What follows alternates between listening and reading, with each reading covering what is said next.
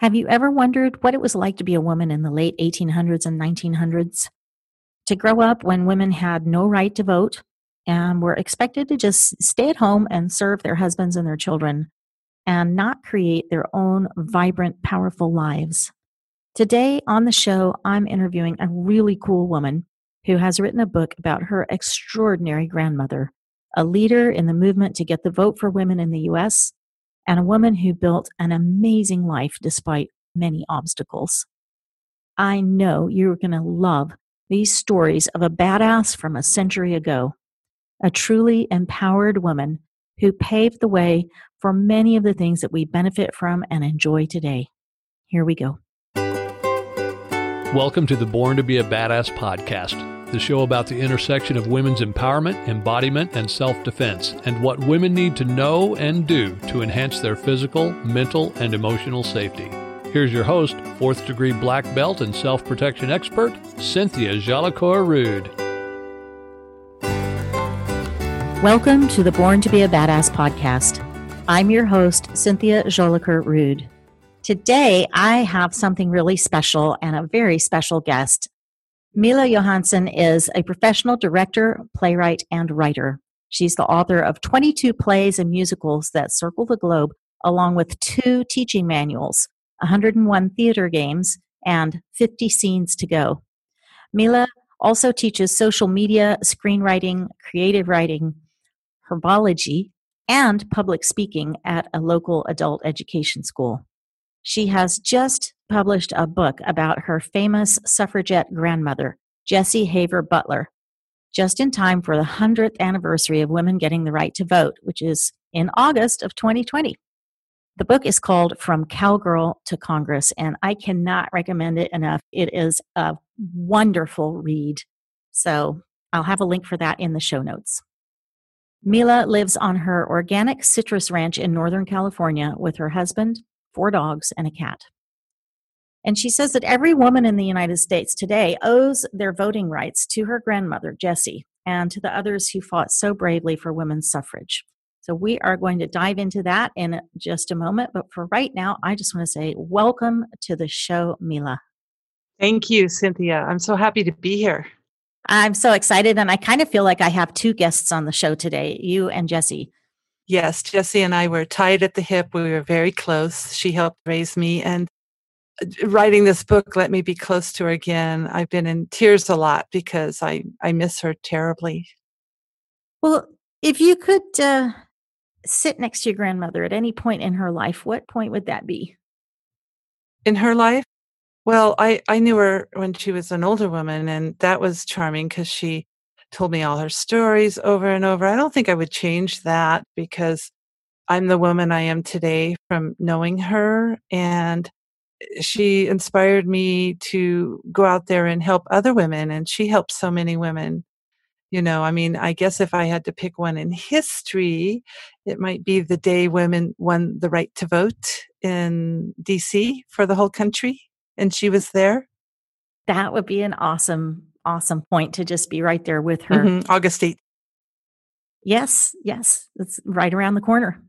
That anniversary is. So, of all the animals that you have shared your life with, which one has been the most memorable or has brought the most happiness to you? Well, my dogs. I love my dogs so much. And it seems like almost every dog I ever have becomes as special as the last one. You think they won't but they do. And whenever my friends lose a dog, I say the only way to heal, and they don't always want to hear it, is to get another dog. Yeah, that's always a, a challenging time because we we have such attachment to our companions, and it seems sort of unfaithful to bring another another dog into the mix. But also, I mean, they leave such a huge hole in life when they go. Uh, they, they give you so much unconditional love, and I think I think that's so important for so many people who, you know, maybe didn't get it when they were young or don't get it in their marriage or who knows, but a dog will always be there for you. Absolutely. What is your favorite self care practice? Oh, I have a lot. I'm a, actually a certified herbalist. I've studied with the same teacher for 15 years. She's written 15 books. And Uh, we take a lot of vitamins. We are organic farmers, so we eat organically as much as possible. Not every minute, because I always told my daughter, when you eat out, don't worry about it because we need to have some of it inside of us in case we don't, we can't find organic always. And so I think eating organically and as fresh as I can, fresh vegetables, fresh fruit. But also, there's one more big thing as I walk every day really far, and that just sets my mind at ease about all the news and any troubles I might be having. It helps me handle it, my exercise program. Oh, yeah, for sure. Where where do you walk? Well, we live on a ranch, and I walk all over the ranch and up and down the hills. And whenever I'm somewhere else, I walk. I found a park. And if I'm in a city, I'll just walk around the block three times. But I have to walk every day at least 20 minutes to keep my mind at ease. Mm-hmm. And that helps me almost the most of anything. My grandmother, she had a career till she was 94 and she uh, swam and walked almost right up there to the end. Isn't that amazing that that that generation and you know even the generation that came after that had such hardiness to them because I'm thinking like my mother lived till she was nearly 91 and she was a walker. She was born and raised in the north of England and you know grew up walking everywhere. And uh, when she was living the last 10 years of her life with me, she would walk every single day. It was just part of her thing. That keeps us going. I, I think I hear a lot of people say they're depressed or they're, they can't hear the news. And I always say, go for a walk walk every day. I, that's my big message to everybody. It, it actually settles the mind. It really does. Yeah. And we're made to move. We're not made to sit still. So yeah, I've been sitting too much at my computer. I, I, I must admit, but I try to walk two or three times a day to, you know, mitigate that. Yeah, that's great. Well, what advice would you give to young women in their 20s that you wish you had known when you were that age? I would pay attention more. I don't think I did. I was very naive and young. And I would also study history more because history teaches us so many things about how lucky we are with what we have. You know, I teach Shakespeare kids in a huge theater program. And every once in a while, one of them will complain, and I get in their face and I say, Excuse me, do you have a bathroom? And they look at me like, Yeah. And I go, Well, how many in your house? Well, two or three. I say, well, then you should never complain again because then I teach the slime and grime of Shakespeare's time to the kids to make them appreciate life. Oh, that's awesome. I've never heard it said the, the slime and grime of Shakespeare's time. That's that's a, that's a, book I'm putting out. Actually, I've been writing it for 20 years, but all my other books get in the way. So I, I will get it out someday. And then I always say to the kids, now, you know, when they're throwing that big bucket of water out the top window, it's probably not water. They love that kind of stuff. Yeah, little perspective is great. Yeah, I think perspective. I think I was so young and naive. I, I had I had no idea what was going on. I, I was wise for my age in some ways because I when I went to college I always thought, well, why are these trees not fruit trees? So we have something to eat. We were all starving students. So I had a few big ideas. That's great. What's the most difficult decision you've ever had to make and what was your process for making it? Mm. That's a that's a hard one. I'm I'm not sure. I almost feel like all decisions lead you somewhere. And even if you've made bad decisions in the past, you can change that by making good decisions. And I think maybe one might have been leaving a certain job at a certain time and maybe not leaving in time.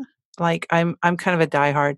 Once I start something, I never let go and I keep going on it. And I think maybe for me, I should have dropped a few classes in college. Maybe I should have quit a few jobs before I did. I, I know that's kind of a backwards way of thinking, but that's how I am.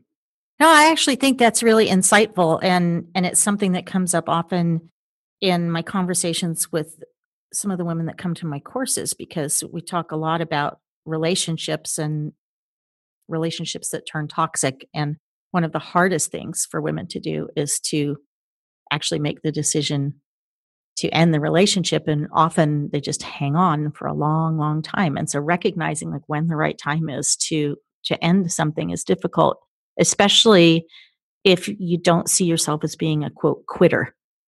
That, that's a really good point cynthia. And and on the other hand I, I forgot to mention though i've taught kids for so long that I notice in, in my own life with my friends that women will quit things if they have one little tiny failure. And I think that's another problem. I think, like, okay, as far as relationships, yes, get out of that. But as far as jobs and you think you failed one day, you know, men learn from sports. In basketball, you win one day, you lose another day. And I learned that late in life from running the ranch. And then I became a really good leader. And I think what I've noticed with a lot of my friends that are women, they quit too early sometimes. So I think that's another side of it. You know what I'm saying? Yes, absolutely. Yeah. And often it's like right before things are going to turn around. Thank you. And, and and how do we know? I think you're right. It's like it's so hard. Oh, I do know one difficult thing I did. Okay, this is very intricate, but I had some toxic friends. And my daughter said to me one day, Why do you let your friends treat you like that? Mom, I would never let my friends treat me that way. And I just won't have as many friends, she said. And so, you know what? I dropped a couple friends. I think that was the hardest thing because I had gone on for 20, 30 years with them. And they always threw me under the bus every time. And so I actually dropped two friends. That that was tough. Mm, and and good for your daughter to give that insight yeah, it was. It took her to wake me up that it was a possibility. I had never thought of it. Yeah, absolutely, and just to see it, you know, for what it was. Yeah. Yeah, and yeah, as you get older, you know, you're going to put up with less, I guess. Yes. well, I would like to hear a little bit about your background, like where you grew up and and what your your growing up years were like. They were very tough. I have another book coming out pretty soon, a year or so. It takes a while to put a book together called The Cinderella Monologue because I was a true Cinderella. I grew up in a very poor family where my mother was a single mother. My thank God I had my grandmother. She really helped me and, you know, gave me cookies and told me stories and did things with me. But my mother was a single mother who was very sick. So she'd come home from teaching at five and go to bed. So I had to raise my brother do all the housework, clean the pool. And I had to do like four hours of work a day, which made me the worker I am today, which turned out to be good thing because my brother, she didn't believe boys should do all the work. So he only did a half hour a week, which was take out the trash and mow the lawn, which a little lawn at a track home. And he ended up living in the streets the rest of his life and died in the street about five, six years ago. And so I feel that my childhood gave me a lot of strength, but also so many women don't survive that. So I I I, I grew up kind of in a in a rough gangland neighborhood near LA.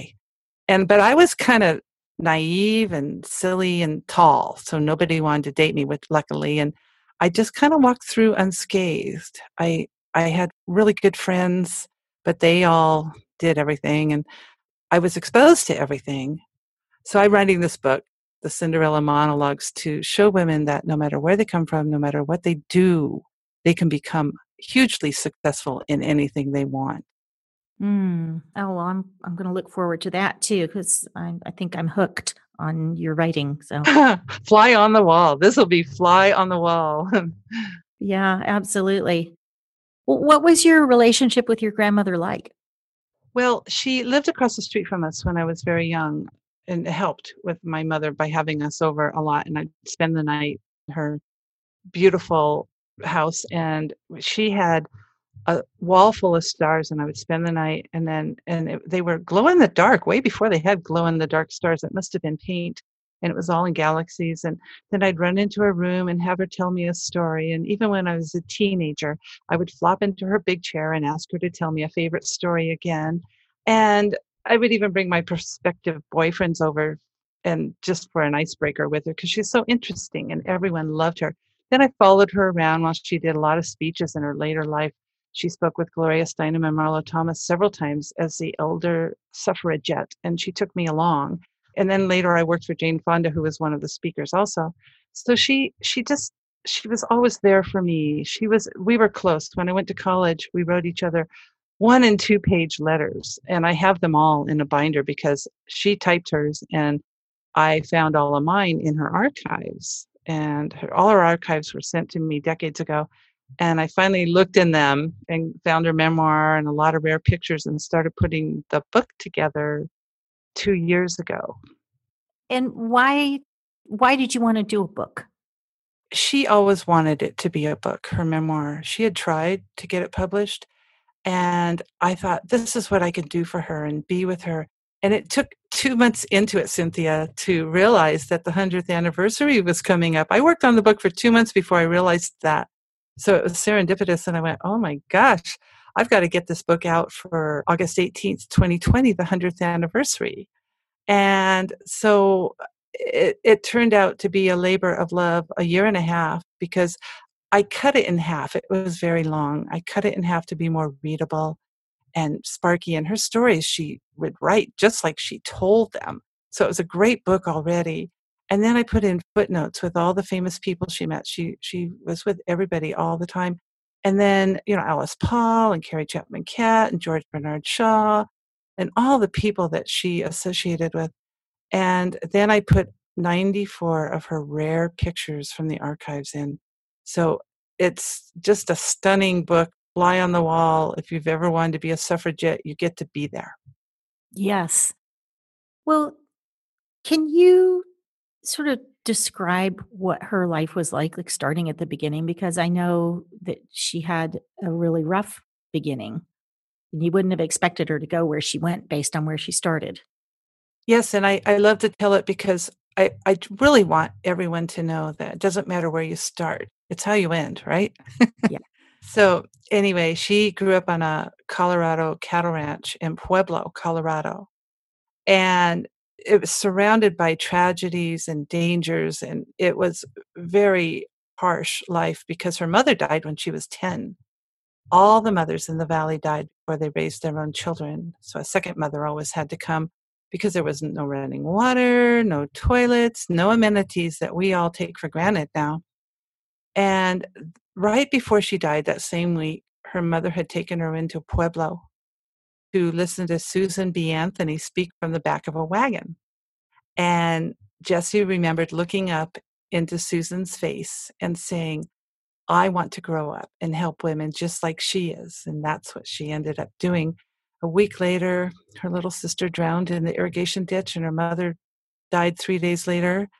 And then her father remarried, and that mother and her son died later on her way when she was on her way to college. But eventually, she met a wonderful teacher in high school who helped her get into Smith College in New England on the East Coast.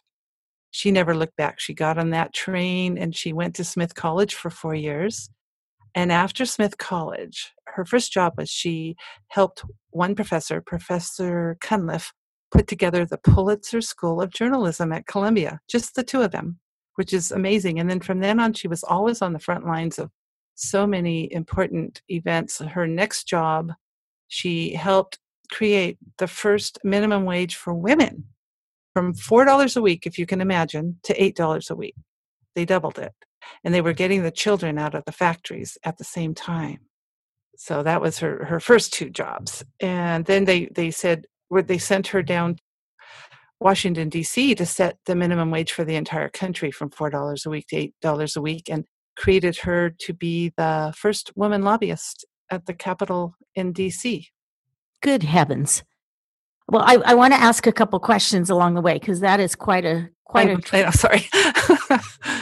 of I mean, golly, it's so much, so much activity in such a short period of time. Like, what year was she born? Actually, she was born in 1886, the year after her contemporary Alice Paul was born.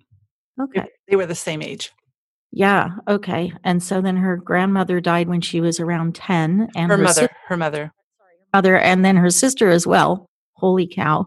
I know. It was, you know, it, it was very unsafe out there on the prairie. There was a lot of danger and depression, I think and I guess like in our first conversation where we were talking about you being on the show, you mentioned that she had some sort of Me Too like experiences, and and I know in the uh, beginning of the book you mentioned that she had some other tragic experiences that you hadn't included. Do you want to talk a little bit about those? Oh, I do, but I don't want the family that's still there to hear those things. Okay. There was some Me Too moments as you can imagine. And she would tell me, you know, back there on the prairie, on those farms, there was no one to watch what was going on. And so anything could happen. And, you know, your father was the king of the castle. And then there was some actual, okay, this is hard to say, but some actual murder in the family. And that was, um, you know, really took its toll on her.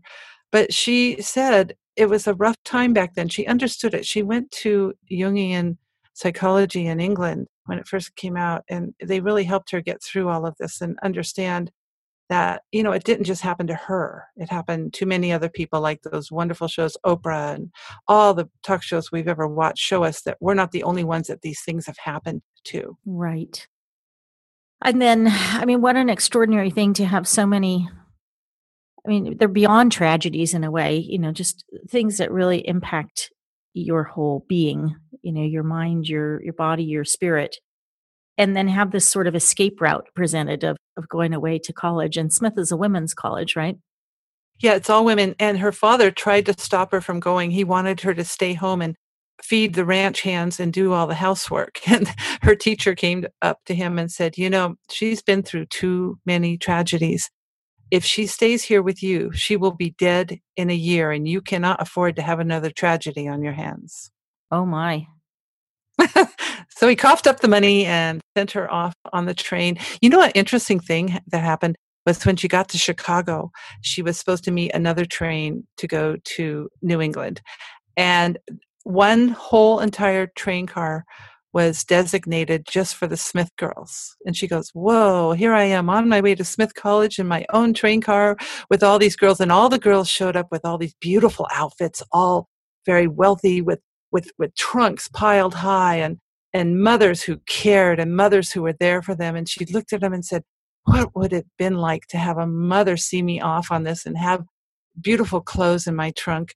And then she said, But you know, I don't feel so unlucky because I've escaped the cattle ranch and I'm on my way to school. Yeah, well she she really did go from one extreme to the other. Yes, it was it was it was a miracle because she could have got stuck there in Pueblo, Colorado. Yeah. Yeah, and so then she she was able then to sort of become engaged in the kind of work that she had gotten an inkling about when she first saw Susan B. Anthony while she was at college. Good point, because in college, when she was at Smith College, she would go to ride horses because, you know, she'd ridden horses all her life. And she would go to rent the horses. And on the way to the horse barn was a stocking factory. And I have the McCallum, McCallum stock, stocking factory. I have a picture of it in the book. And she felt a little guilty suddenly because here's all these women and children walking to work at 7 a.m. in the morning with ragged clothes on, and they wouldn't come out till after dark. And that's when she first noticed those kinds of things going on. And so later on, when she helped Boston set the minimum wage for women, they sent her over to that same factory by accident to write down the numbers of what people were making and how many people were working there and how many hours. And she looked out the window at the girls walking by from Smith College, and it felt so unreal that she wasn't there anymore, but that these people were still working so hard in the factory. So she became a social worker that day. Oh wow. She she was not somebody to see something going on that needed to be addressed, especially where concerned women, and then just not take action. She sounds like a very action oriented woman. I think a lot of that came from her own childhood and rough upbringing too. Understanding it, I think the other girls, um, many of the other girls at school, never gave a second look or a second thought because they came from such wealthy families. Yeah, they probably looked and didn't see. Yes. Did you see the movie uh, mm, Mona Lisa Smile with Julia Roberts?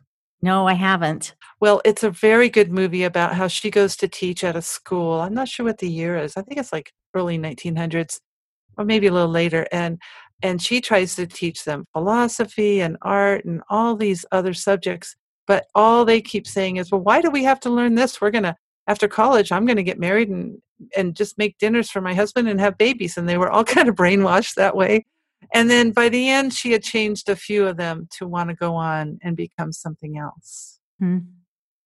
Yeah. Well, I'm curious how Jessie went from that college environment and being a social worker to ending up in DC doing the work. Well, after she set the minimum wage and helped set the minimum wage in Boston, anything that happened in Boston, then the rest of the country would follow. Boston was usually the leader in all those kind of new laws and, and things.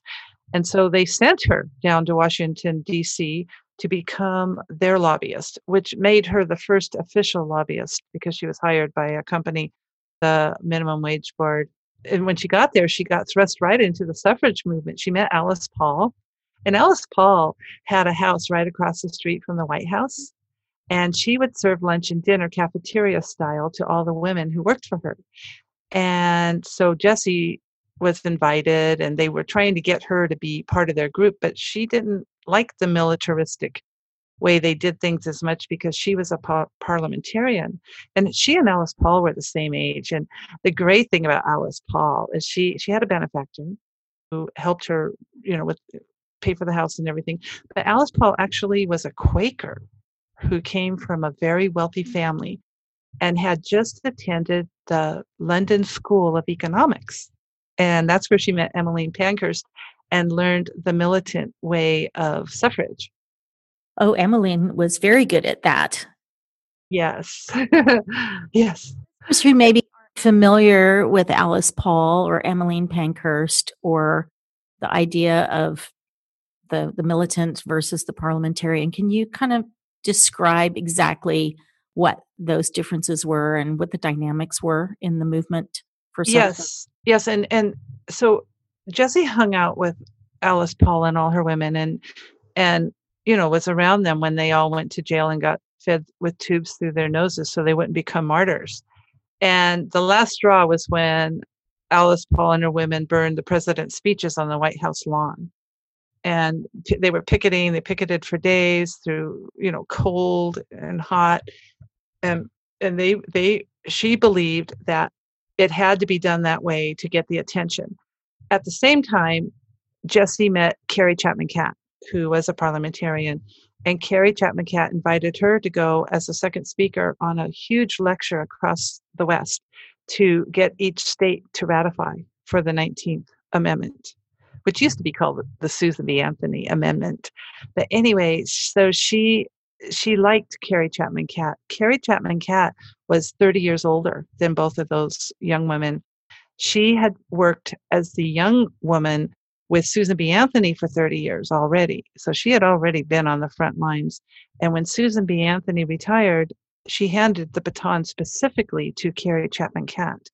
So Jessie always said, without both of those ways, we may not have gotten the vote as soon as we did.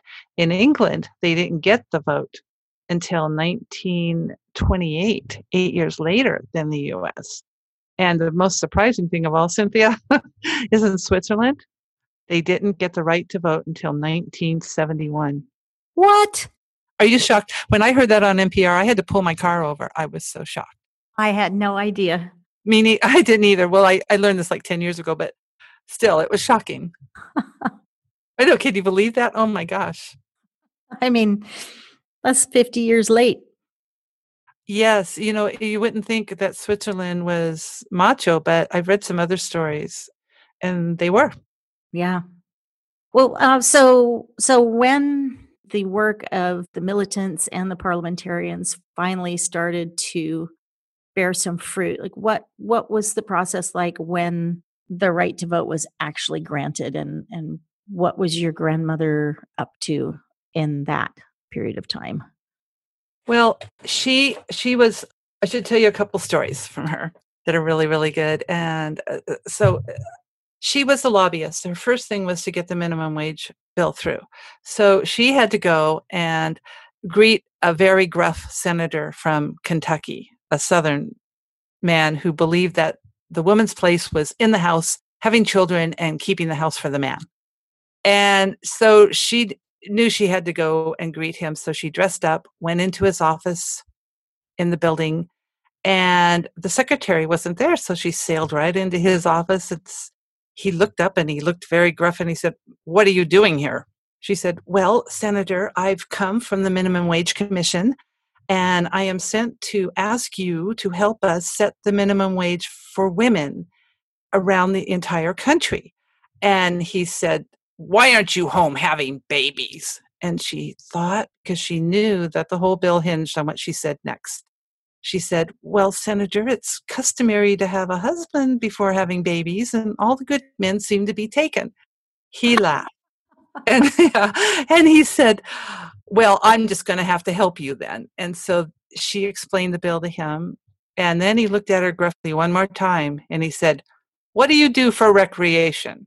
And she told him about her friends and she, how every weekend they would go to their hideaway at the Potomac and they would canoe up and down the Potomac as a big group. They were all worked in, in politics in DC. And that's where she met her husband, her future husband. And he got so excited. He started telling her about his exploits as a boy in Kentucky, fishing, swimming, canoeing. He went on for half an hour. And then he said to her, Well, what's the date you want to do this? And they set a date on his calendar. He went into Congress, spoke about it, got it through because anything he believed in and wanted happened because he was so powerful. And then he came to her and said, Anything else you're ever working on, come to me first and I'll help you. Wow. Isn't that a great story? That's amazing. So, did she go to him when it came down to uh, getting the right to vote?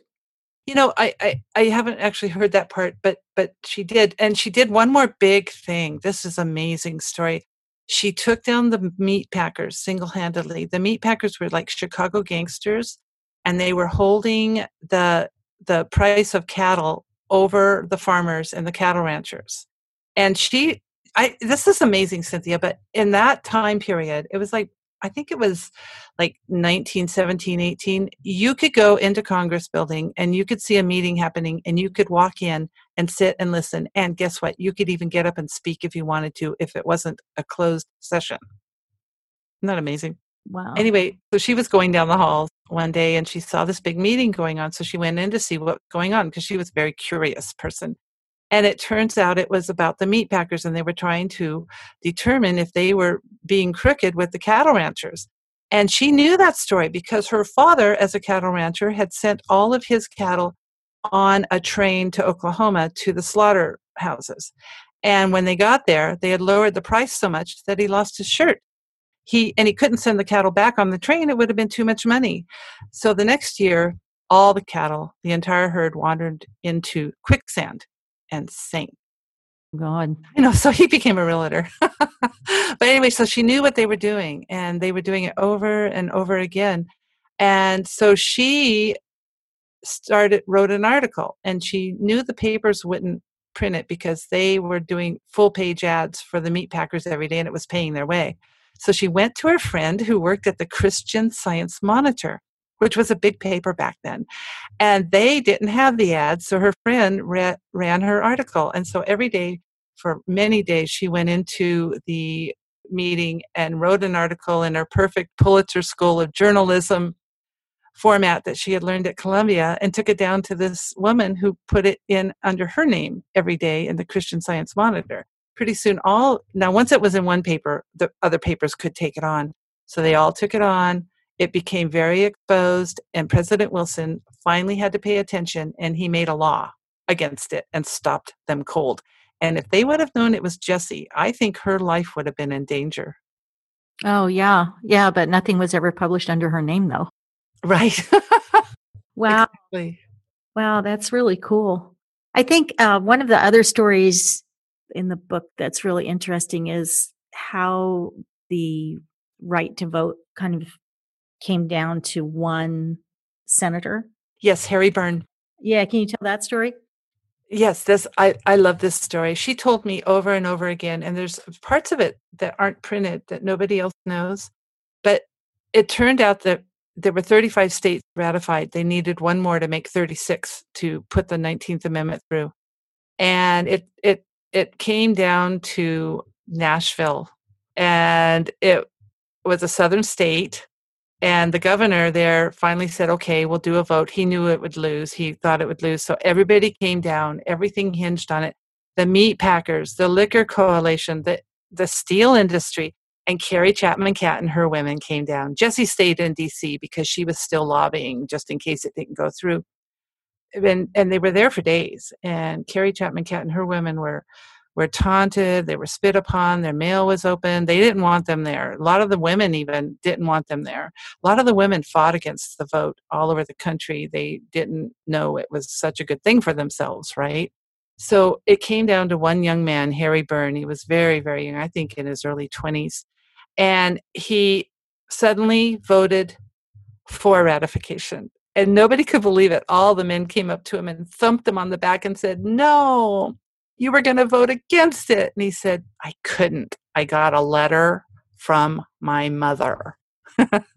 and I have the letter right here in the book. I'll, read it to you because she said, Dear son, hurrah and vote for suffrage. Don't keep them in doubt. I noticed some of the speeches against. They were bitter. I have been watching to see how you stood, but have not noticed anything yet. Don't forget to be a good boy and help Mrs. Catt put the rat in ratification. Your mother. And awesome. So, I know. Can you believe it? and so, so then all the newspaper men got very excited and they wanted to interview this woman, but most people didn't have cars back then. So they rented a bunch of cars and they headed for the hills where she lived on a small farm. And they found her coming out of the milking barn with two pails of milk. And she sat them down at the kitchen table and gave them some baked goods she had baked that morning and some milk. And they said, Well, why did you write that letter to your son? She said, Well, the winters are long up here in the hills, and we're always reading Shakespeare, and he's always funning with words. So I thought maybe I could fun with some words. And that's how 17 million women in the USA got the right to vote. Holy cow. I know it's a good story, huh? It's great. Yeah. I mean, you know, when you when you think about politics and you think about this particular period of time where women were struggling so hard to exercise some control over what was happening to them and you know to be able to start to build lives that were self-determined rather than you know like what you were talking about at the beginning where it was just kind of assumed what the path was going to be. And it all hinged on men voting in support of things that would really impact women's lives. You know so to hear to hear the real stories of what was going on behind the scenes to actually influence men to to make the votes and to create the changes uh, is really fascinating and I mean, how cool to grow up hearing these stories firsthand from somebody who who was there. It, oh, there's one more part of that story. Should I tell it? It's a, kind of a. Uh, here's what happened. Carrie Chapman Catt and, and Jessie always said, We have to have the men on our side or we'll never lose. And Alice Paul said, I don't want any men who don't believe in it. So they were, that's was the divide. Okay, so that day, Jessie was in DC and she telegraphed when she heard that the vote had gone through, she telegraphed Carrie Chapman Catt and said, we should have a celebration. I can get the Poli Theater for nothing, and and you come up here and, and make speeches, and we'll have a big celebration. So she, Carrie Chapman Catt, consented.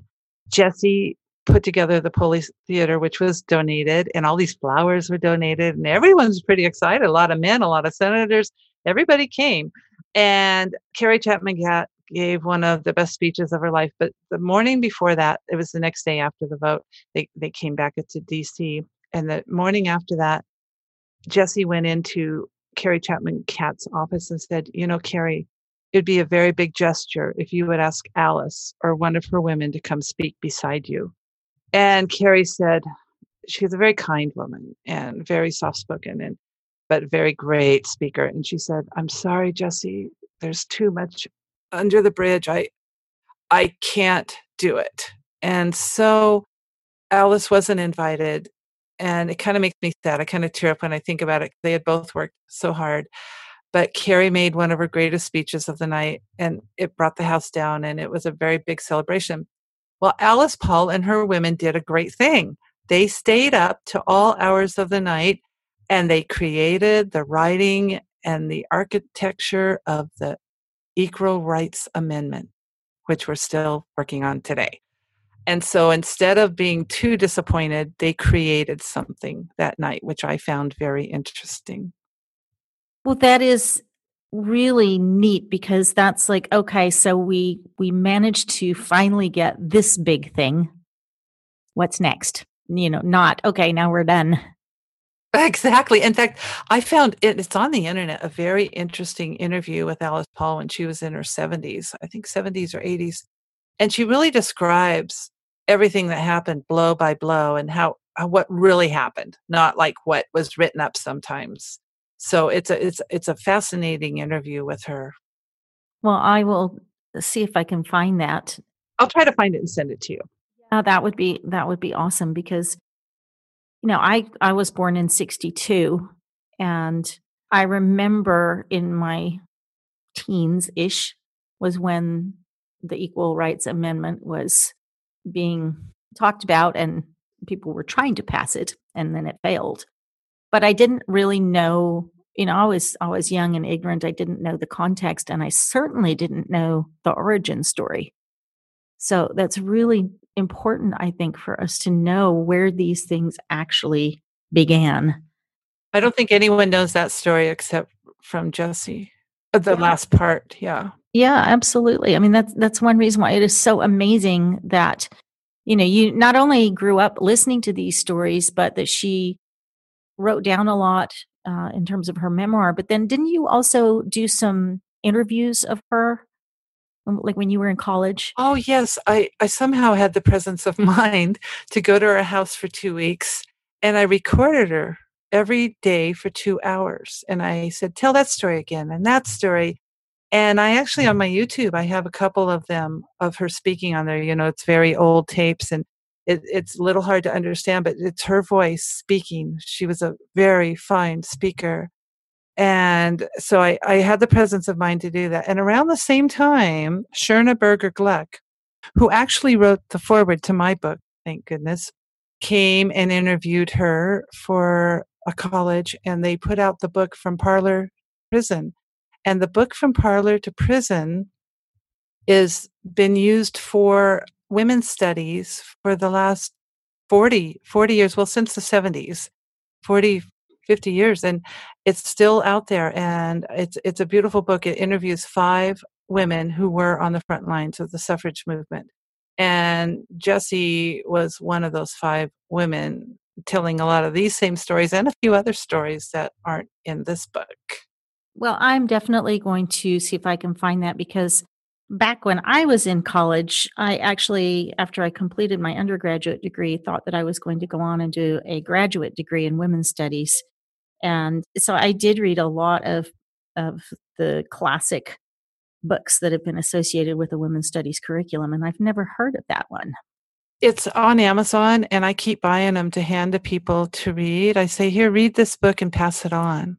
Well, I I want you to know speaking of buying things on Amazon, I bought one yesterday which hasn't arrived yet, but it's Jessie's book on women and speaking.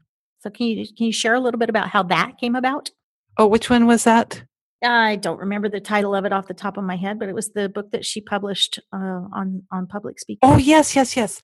Uh, well, you know, first of all, there's a few other small interesting things. Is that she and her future husband met and they were at a boarding house and they decided, why don't we make a co-ed housing? It was the first co-ed housing in DC or anywhere, I think. And they rented a huge home, invited their politician canoeing friends and they hired a maid and a cook and they all lived there together and there's articles written about it about this co-housing that was so unique and then other people started co-housing because during world war ii there was a shortage on housing. So this is how they solved it. They lived in a really nice home and they had people who helped them. And so right after the vote hugh had gotten a job as the trade commissioner in england and he suddenly said to her, they thought they were platonic friends. He said, I don't know if I can live without you. You're going to come with me? She goes, she goes, well, what's that? A proposal? You know, that's kind of how they talk. They weren't. And so they got married and they took the Christmas ship Aquitania to England. And what a shock. They froze. They had to go buy long johns. They didn't want to be so cold and they had no heating in, in England. And the, the, from the coal, the air was so thick and yellow that you'd be walking down the street and you would bump into people. And so they they lived there for eight years and he did a huge thousand page book study on the pros and cons of coal as if we were doing maybe solar today.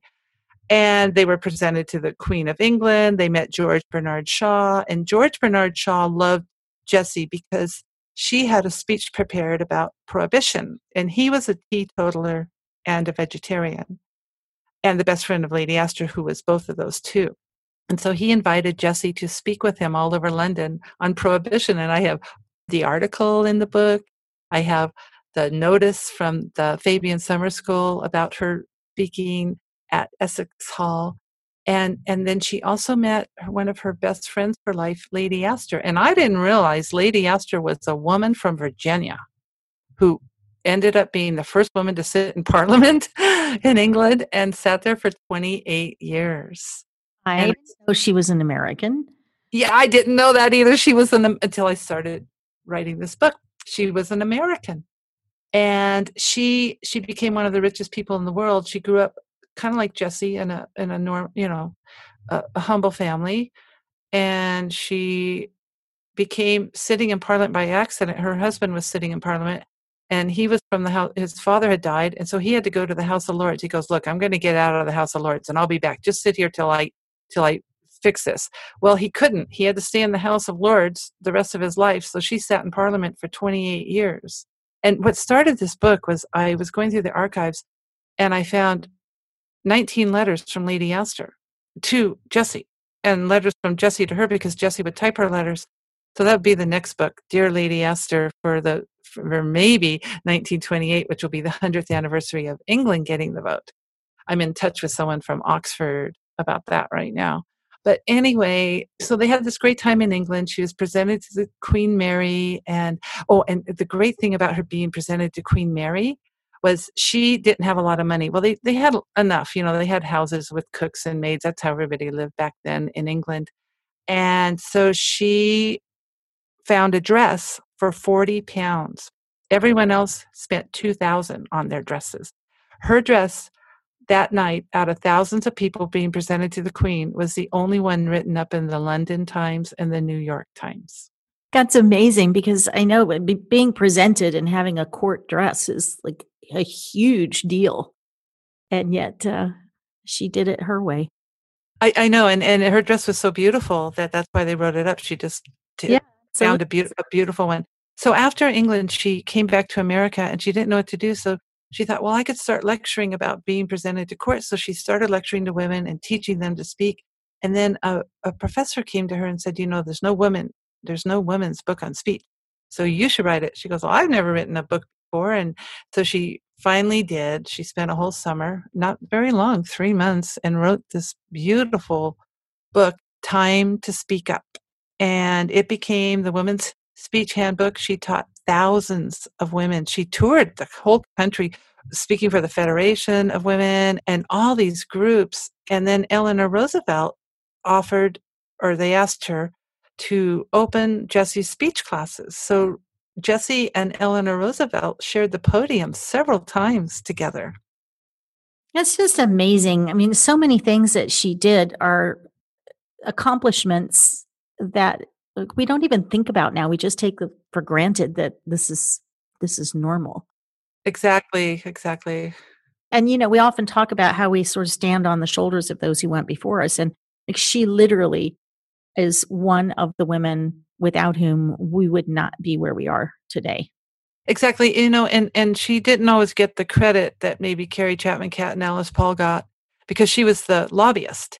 And Carrie Chapman Catt actually created the League of Women Voters in 1920, right before we got the vote.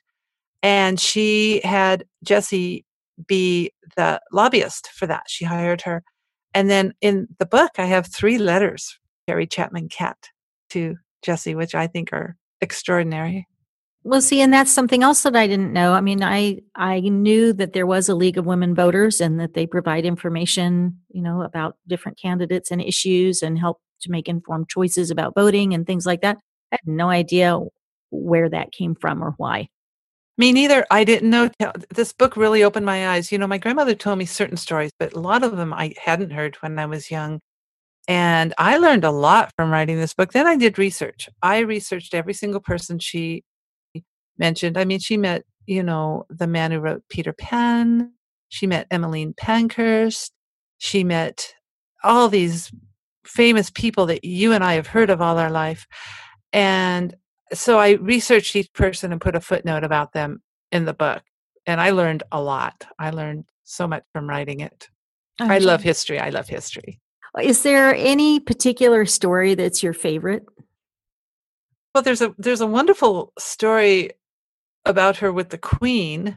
Would you like to hear it? It's very funny. Absolutely. Yeah. Okay. Well, first of all, they were presented to the court of St. James, and that was a great night. You know, they, they had to learn to walk and curtsy, they had to go to lessons. and so, anyone who had been presented the court of St. James was invited to the Queen's garden party. And it turns out this was the last year of the presentations and the garden party, 1928. And Jessie had been invited every year. She was in England and she, oh no, that's fluff. I don't want to go. I don't need to go to that. Till a friend talked her into it and said, You will never forget it. You should go. So her friend helped her find the dress and the flowers and the tiara and everything.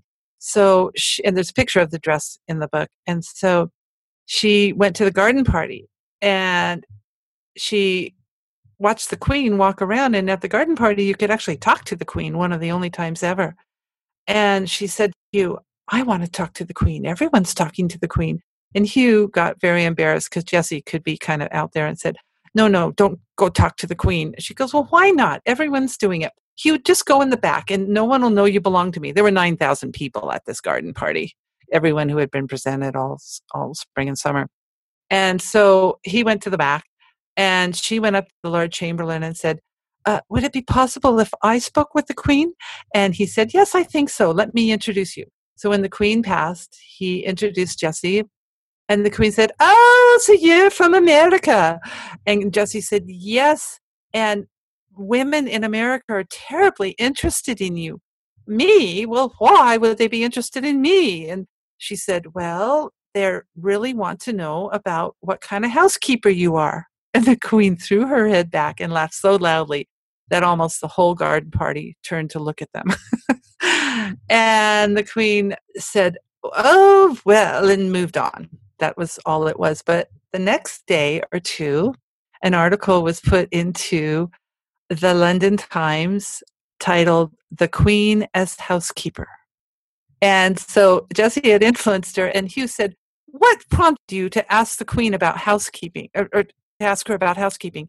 And Jessie said, Well, I've been reading all these articles. She's German and she loves to organize every castle, and she's organizing Windsor right now before they move to Balmora. I think Balmoral. And she loves to organize it herself, even though everyone else does the work. And so that's why she said that to the queen and got her attention.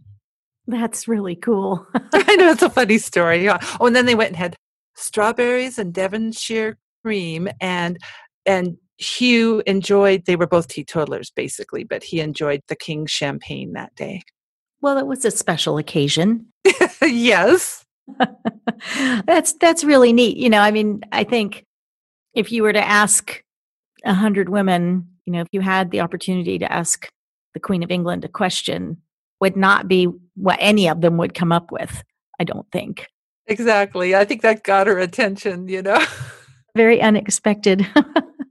That's cool. Well, I I think it's really clear that Jessie was an extraordinary woman who had all kinds of amazing experiences during her life and must have been quite a storyteller if she if she told all these stories to you and and wrote some of them down and I'm curious what have been the ways that having her in your life and and then even learning more about her during this book writing process how has that really influenced your path through life? Watching her work and work with people and she would tell me this this thing i don't know if this happens to you but now it happens to me is she said i'll be in bed and i'll be so comfortable and warm and cozy and then suddenly i'm up because i thought of something i needed to do you, oh do you ever do that all the time me too all, of a sudden i'm up and i go oh that's jessie you know and and so i'm like her that way i wasn't going to be like her when she passed away the Now Women, National Organization of Women, a lot of them came to me and said, Oh, are you going to march in her place? Because I have a picture in the book of her marching in her 80s with her husband. They got to picket, and you know, it's very cute. And I said, No. I was kind of flippant. I, I think I was just ignorant. I said, No, my grandmother told me I'm already emancipated from the work she did. I'm going to go live my life. Well, as the years went by and I matured and I had a child and I became very aware of GMO and the poisoning of America through pesticide and insecticide. So I have become an outspoken speaker against that. I have become Jessie completely, by the way. yes, but dealing with current issues. You know, she was she was an activist a hundred years ago. She was, and I think it, she would take on the GMO poison thing now herself. I, I say that because she spoke out for mothers and childcare. She she spoke out for childcare a lot. She felt mothers should be in the workplace if they want to be, and there should be childcare at every place. So she worked on that. She worked on breastfeeding. She because she learned to breastfeed in England, and back here, you know, people were starting to use the bottle, and she didn't agree with that. She she really believed in the breastfeeding, and she spoke out for that. She spoke out for a lot of things she had her career till she was 94. She her last speech she made with Gloria Steinem and Marlo Thomas in Hollywood at age 94. And at 93, she'd let her secretary go. And then she went a little senile, barely, and died at age 98. So for me, when I was young, I used to say, because of knowing her, I'm going to make a great old lady because I'm already eccentric. and she because of her, I knew I could be older and and be productive. And Oprah says we have to reinvent ourselves till the end. So I'm always reinventing myself and trying new things. And I have so many more books to put out. And I'm just so inspired by Jessie in all of those things. I, she she she is why I am the woman I am today. Wow, and and she's why many of us have the opportunities that we do today as well to vote. Yeah, and you think about it in the olden, you know, before that, women weren't allowed to have their own money. They couldn't vote. It, it was it was a very rough life, and we take a lot of this for granted. People are complaining, but we have toilets, we have freedoms, we can vote, and I try to remind people of that all the time. Yes, yes. Well, you know, she she blazed quite a trail.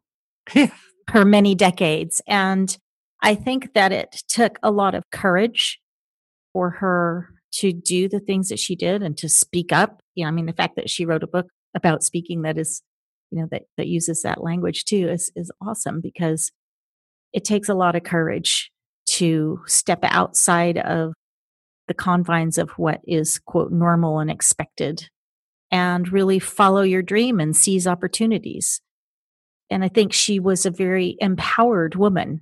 She did the things she wanted to do and and did it in the face of opposition frequently. So I'm really curious, you know, knowing what she was like and the role model that she was and seeing how that how she's influenced you as you've grown through several decades. How do you think that women can develop their own personal power and courage? I think a lot of it comes down to two quotes that I always quote. Glinda the Good in Oz said, You've always had the power. You have it. Assume it. Today, there's nothing to stop you except yourself. And I think back then there there were things to stop people, but you know, women still found ways to do things. And another quote that I love, it's from a Buddhist saying, it says, There is a goose in the bottle. How to get the goose out of the bottle without hurting the goose or breaking the bottle? Answer. There, it's out. I don't know why, but I've always loved that. It helped me. I read it when I was 18 and it it helped me realize I didn't have a lot of blocks and I can do anything. And it it just some people, you know, it's it, I think we have to be organized, we have to start. Uh, people write a lot of articles about me and usually they title it just do it or just start. I always say don't wait for the right moment. If you're going to write a book, put your pen to page, your fingers on the keyboard and start today even if you do 2 minutes. Don't don't wait for 2 hour slot. Like the same thing with the gym. You can't go for 2 hours, go for 20 minutes. Mm-hmm. Well, I think those are great lenses to to view power and courage through. And and I'm totally with you on the the concept of getting started, you know, just taking one step and and getting started. But I I also love that like the first place you went was Glinda the Good Witch because that concept of like it's in you, it's been in you all the time. You just didn't know how to tap into it. Is yeah. exactly the whole point of how I teach self defense for women. Is it's not something out there that you need to go get. It's something that's actually in you, and all you need to do is learn how to tap into that because you have what you need. You just don't know how to tap. I'm glad you teach that. I think that's so important right now. Well, thank you. Me too. And and it's it's like with your path and with Jessie's path, like when you are called to do something and you're drawn into something, you just really have to do it. You can't resist it and say, "Oh, I don't know, I, that's too scary," or "Why would I do that?" You just do it because you can't not do it. Exactly. Just do everything. I, I, people, some people think I do too much, but you know what? I, I feel like I'm going to get the most out of this life. I'm going to do as much as I can, and I'll add it on if I need to. I really want to help women. I, I teach a lot of things right now. I, I'm teaching this wonderful class lately, how to write your short book in a day. Because if you have your short book, you could use it for an outline for your bigger book, or you can use it as a calling card to give to people. It makes you the expert. I've been teaching creative writing and screenplay writing and everything forever. And I'm really excited about this short book because I didn't realize I could write a short book. I thought my book has to be long, 300 pages at least, you know. And now we can write the short book on Amazon. The shortest book you can write is 36 pages and they'll print it. And you don't have to pay a thing. You just, it's wonderful. It, so let's say you're teaching self defense. You could write the short book on that and eh, get everyone excited and give it away as a freebie. I mean, there's, there's so many things we can do and that's my, my, one of my new bents right now is to help people write their short book and give them permission to do it. Yeah that's great I, I love that you do that and i do have several books in me that are wanting to come out and i'll be honest i do tend to think i can't do that today because i don't have enough time and it never occurred to me that i could sit down and do two minutes here and two minutes there and just you know ping away at it until it was done so there's a concept out right now 20 minutes a day. That's all we ask. uh huh. Well, that's great. And I love that you're doing that because it really kind of is an extension of what Jessie did. I mean, Jessie was really all about women being able to take up space on the planet and be full members of society and to engage in the activities that they wanted to engage in, you know, for herself and for other women. And that sounds like that's exactly what you're up to also. Yes, and and that's why she taught all those women to speak. A lot of them were senators' wives, some were senators, some were just women who she knew needed to speak in their communities. So she was giving them permission to speak, which they had not heard of before much, you know. And I think that was very, very important. She trained me to speak, and I'm so thankful. And I followed her around while she spoke all kinds of situations. Yeah. Well, women's voices are important and it's an ongoing process I think to to help women gain the courage to use their voices and to express what they want to express. And um, also, we have opportunities on new platforms where our voices can be heard, like this podcast. So, you know, it is kind of a new frontier in a way, but the mission is very connected it's really been a great thing during COVID, you know, stay at home, because I was wanting to speak at all these clubs about the book, but instead I'm doing podcasts. it's a wonderful opportunity and I, I appreciate what you're offering. And I think that podcasting is really a wave of our current future right now. It really is. It's it's the best place to be. And before we wrap it up, I want to have you share how people can follow up with you and get in touch with you. And also, I don't think we ever mentioned the title of this book. So we should do that because I want everybody to go out and get a copy. I got mine a month ago, probably. And I'm so glad that I saw that you were publishing this. And I want everybody to go and get a copy. So can you share like how to how to connect with you and what the book is actually called? Sure. It's called From Cowgirl to Congress, and it's on Amazon as an ebook and a paperback, and it will be an Audible book any minute now. I found a wonderful reader, and um, the Audible book will be fun. In fact, every time I hear this woman reading it, even though I've heard the stories hundreds of times and went through the book and put it together, I have to listen to her because it's fun to hear it read. And then you can also order it through any local bookstore, I'm pretty sure. And it's just a wonderful, fast, entertaining read. You get to be a fly on the wall because she was there and you get to experience it firsthand. From Cowgirl to Congress is a very exciting book to read. Everyone I know who's read it says, Oh my gosh, it was so fast. I didn't realize. And there's a lot of letters pictures to go with it. My daughter okayed it. She goes, Oh, I like this book. It has lots of pictures. And I'm like, Great. I got her stamp of approval. Well, Jessie's real personality and character just come through super clearly. So it's it is like being in the room with her and like being best friends and and getting to hear these stories direct from her. And the the title is From Cowgirl to Congress, but you and Jessie share the authorship of it. I, I put Jessie Haver Butler with Mila Johansen because it put us together as because I've been so close to her doing this.